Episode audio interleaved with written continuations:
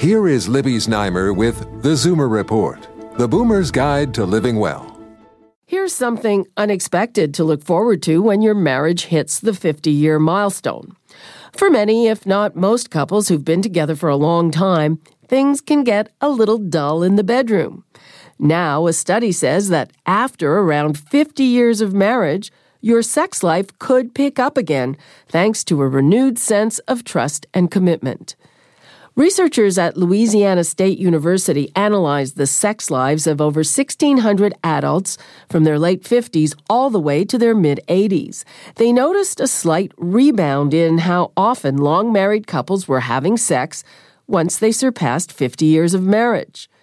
They say that while new couples start off with vibrant sex lives, the frequency often diminishes over time.